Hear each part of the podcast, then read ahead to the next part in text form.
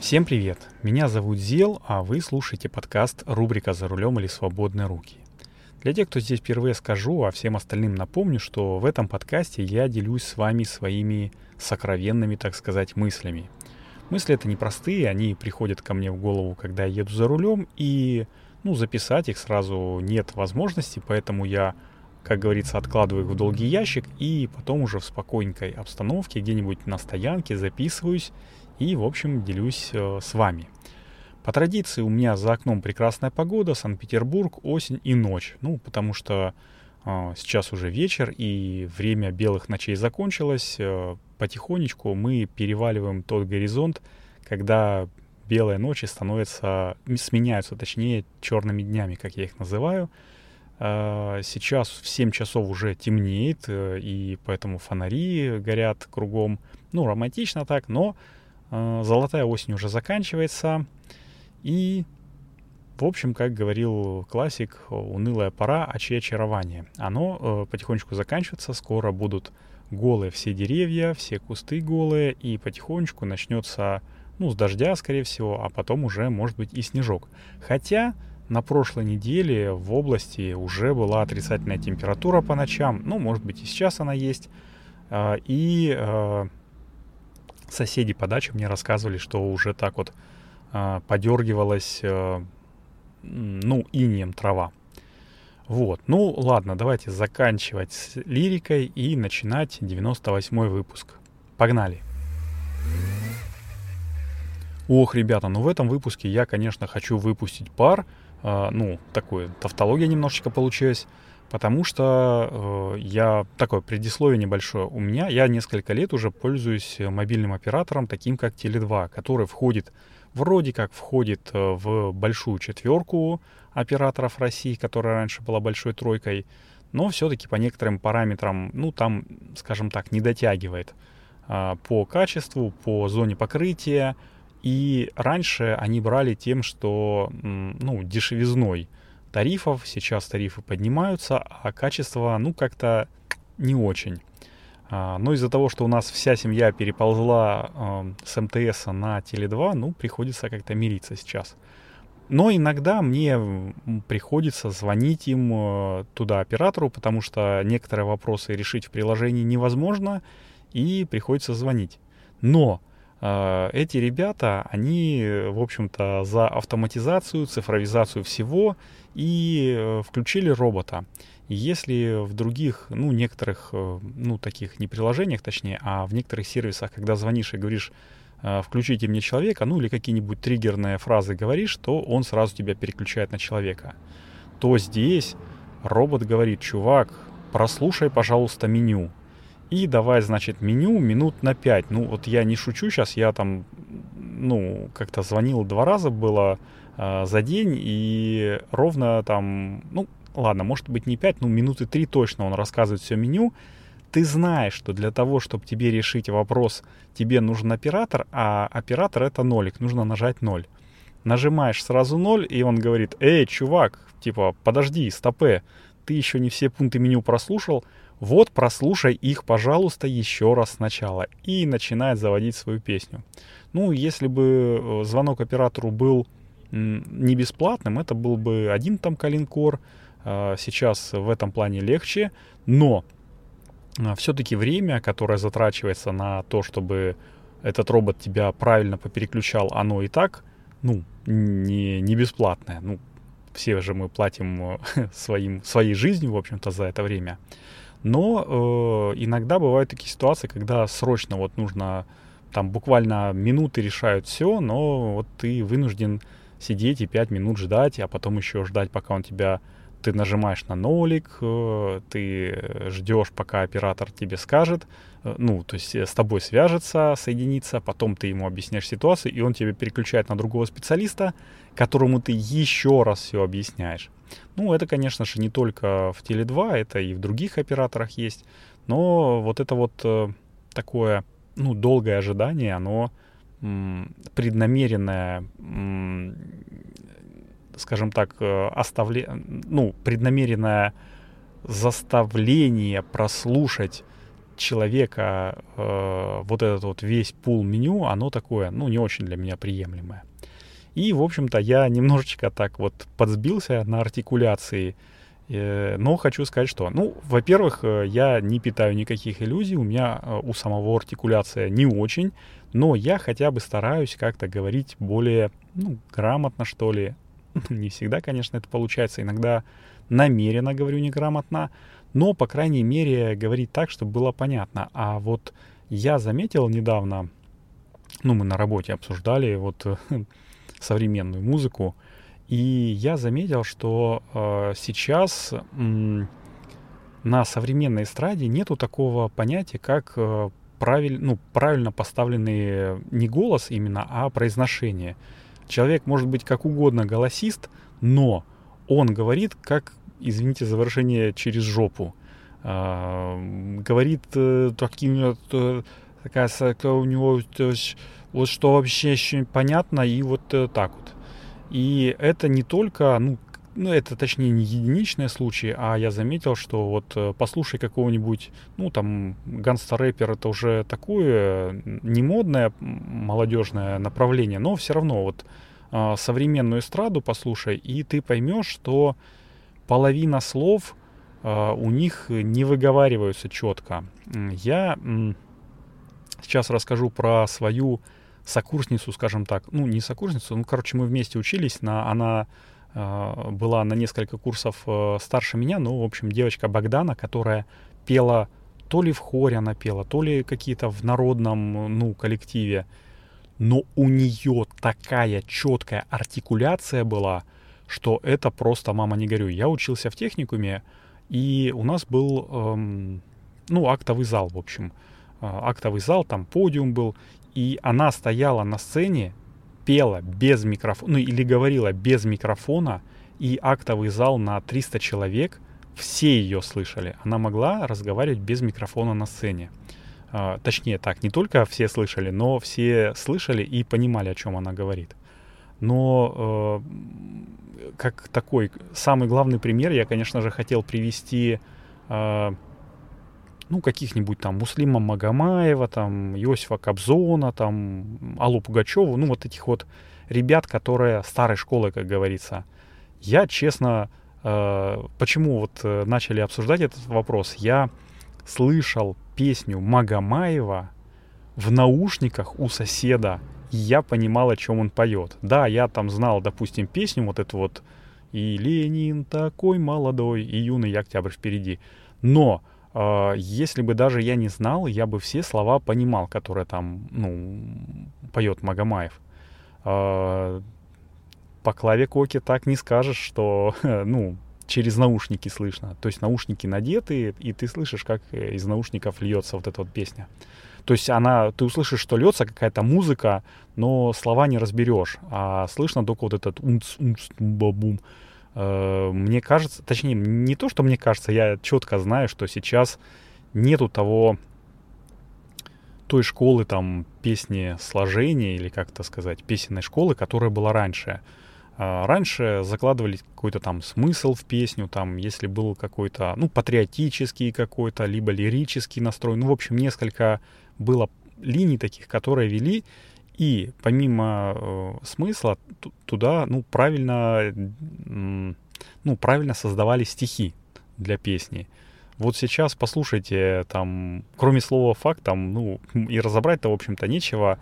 И вот эти все скрща, там, ну, короче, вот э, такие перебивки какие-то, междометия, они что? Они не просто так, они скрывают э, какие-то изъяны. Изъяны в в чем? В, ну, короче, отсутствие таланта, э, все работает по скрипту, э, нету рифмы, нету никакой размерности. Ну, вот э, взять Пушкина. Почему Пушкин, например, э, ну, или вот классики, там, Серебряный век э, литературы, да, или Золотой там век русской литературы, почему они так классно вот учатся?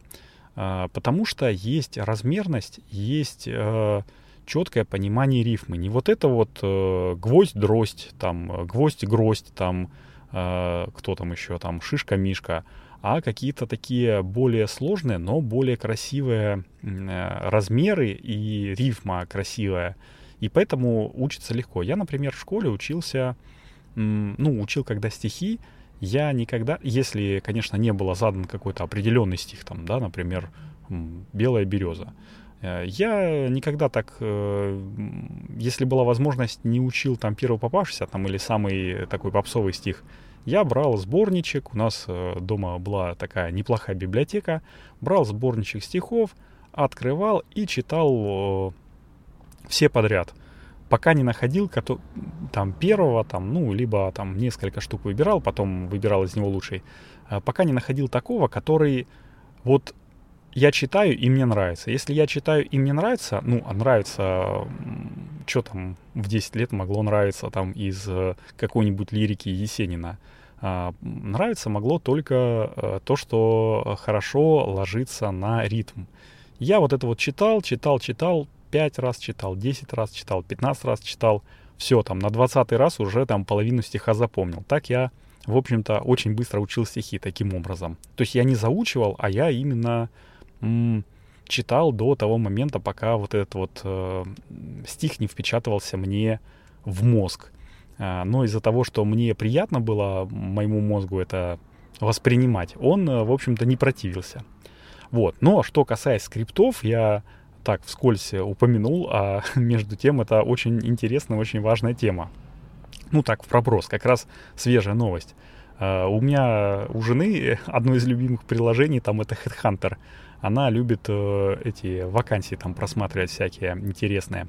Вот, и нашла, в общем, вакансию, показывала мне, говорит, вот, смотри, классная, классная штука, там, условно, моя, ну, не то чтобы мечта, а то, что мне, в принципе, нравится. Uh, значит, э, профессия называется ну, типа прослушка. То есть, когда есть колл-центры, да, вы звоните в какой-нибудь колл-центр, и там говорят, э, для повышения качества обслуживания звонок может быть записан. Так вот, записывают их как раз для того, чтобы эта служба качества проверяла, прослушивала и потом э, операторам говорила, так, чувак, ты вот тут вот сделал неправильно, нужно, ну, там, меньше экать. Нужно там говорить не секундочку, а там по скрипту у тебя написано э, подождите, э, до, ожидайте минуту, ожидайте на линии, я там сейчас э, свяжу вас со специалистом. Ну, короче, вот какие-то такие скриптовые штуки. Э, не все операторы их делают, и, значит, служба контроля качества должна как раз этим заняться. Так вот, э, показала мне объявление, я просто валялся в камышах, как говорится. Почему? Потому что это объявление было написано неграмотно с точки зрения, э, ну, то есть грамматика была неверная. Там что-то было, там, например, ты еще не все пункт меню прослушал. Э, ну, это если возвращаться к роботу Теле2. И у меня вот э, такой, я сначала там отсмеялся, а потом говорю, слушай, а вот интересно, это сделано как? Ну, точнее, для чего сделано? Точнее, это сделано случайно, вот эта вот э, грамматическая ошибка, или же специально? Ведь если человек идет на службу качества, на прослушку, то он должен подмечать, замечать вот такие вот мелкие детали э, и ну, указывать на них э, сотрудникам, работникам. И если это случайно, то это означает, что HR там, ну, кадровик, то есть, то есть э, неграмотный, там, я не знаю, забыл, перепутал, ну, в общем, короче, невнимательный. А если специально, то это же какой получается такая мета-ирония. Человек приходит на работу, ему говорят, так, ну, ваши профессиональные навыки там и то, что вы написали в своем резюме, нам в принципе нравится, но вы не заметили, что мы специально в этом объявлении сделали грамматическую ошибку. Значит, вы недостаточно скрупулезно подходите к своей задаче, вы нам не подходите. Вот это был бы номер, скажите. Вот, и я, в общем, очень сильно, ну, сначала, как я уже говорил, отсмеялся, а потом уже крепко задумался, а может быть действительно так делают и э, отсеивают, ну, такой первый, первый уровень э, отсейки э, претендентов, кандидатов, то есть. Ну и вдогонку, так сказать, э, к стереотипам и скриптам, э, я, ну, мы с женой заказываем молоко, я не знаю, где она заказывает, но она, короче, заказывает целую коробку покупает, по-моему, на Озоне, покупает коробку, и, значит, мы потом его э, пьем. Ну, молоко такое длительного хранения, которое не портится, значит, там типа 6 или 10 коробок, я не помню. Мы, в общем, его попиваем, открываем новую, э, новую пачку, пьем, ну, потому что мы молока пьем мало, в основном там, ну, что, в кашу ребенку, да, в кофе, в основном в кофе, конечно же. И э, я заметил где-то летом, это такая мысль, которая меня давно засела, и я все никак не мог ее, ну, как говорится, переварить. Я заметил, что на коробке, на пачке упаковки молока написано «халяль», «ёптель». Ну, то есть, как бы отдельное молоко. А если я вдруг, ну, неверующий, ну, неправоверный, что делать? Э, халяльное молоко пью. И вот я задумался, а чем же такое вот халяльное молоко отличается от обычного такого православного, допустим, молока или э, атеистического молока, или, не дай бог, кошерного молока. Э, я задумался, у кого не спрашивал, ну, на работе, у ну, знакомых не спрашивал, в основном на работе, значит, никто мне не дал ответ. Пришлось залезть в интернет, э, и, в общем, оказалось, что халяльное молоко, оно, в общем-то, ничем не отличается от остального молока, кроме того, что оно более качественное.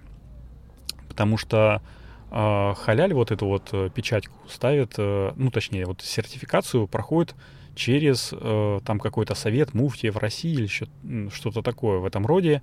И для того, чтобы молоко признали халяльным, ну, во-первых, халяльное это, если перевести там, ну, условно, условно дословно, то получается, что там пригодное к Богу, там сейчас, я себе даже выписал в заметочку, а, так, э, продукция не содержит компонентов, запрещенных для употребления в пищу мусульманами, свинину, кровь и т.д. и является чистым продуктом духовного происхождения.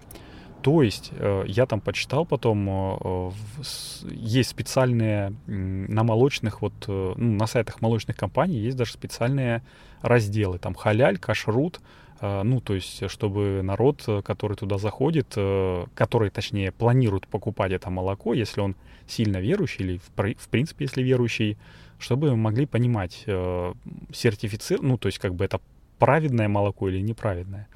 Так вот, значит, все хорошо, в плане молока ничем не отличается, корова должна быть, значит, какая?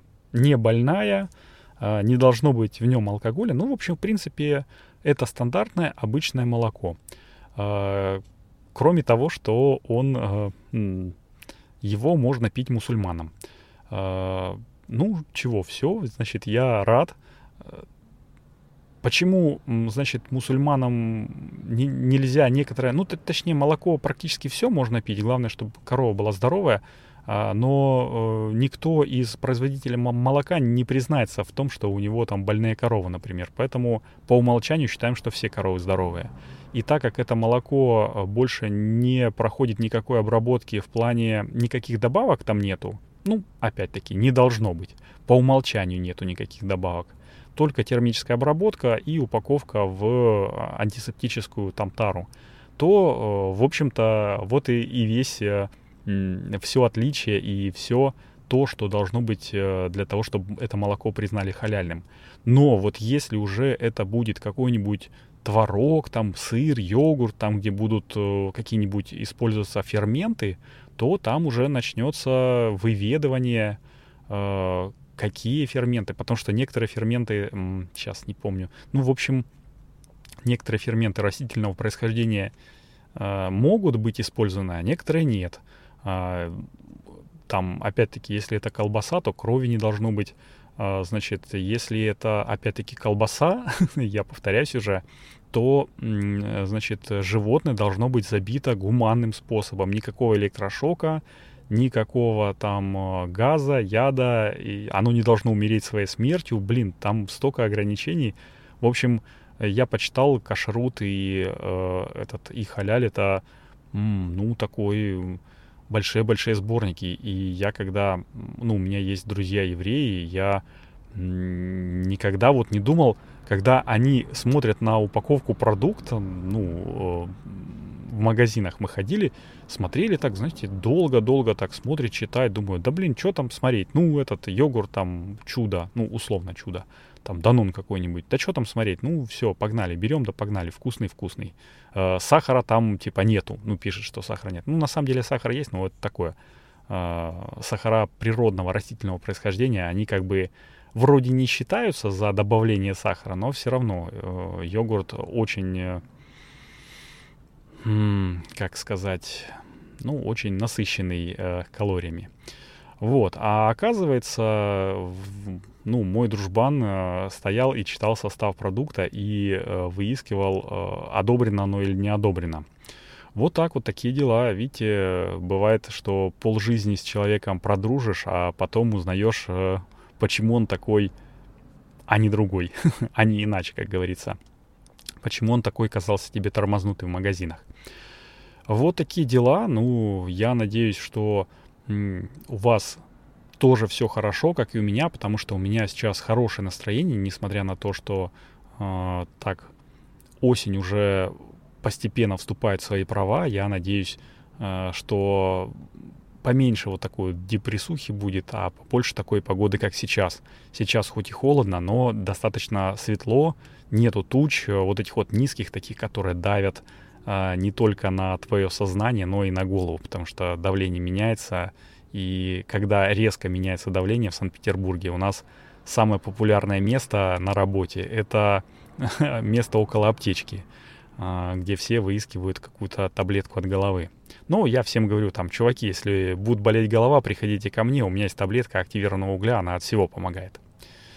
Вот, на такой вот э, шутливой ноте я, наверное, буду заканчивать 98-й выпуск подкаста рубрика «За рулем или свободные руки». Не знаю, по ощущениям он для меня пролетел очень быстро, надеюсь, для вас тоже.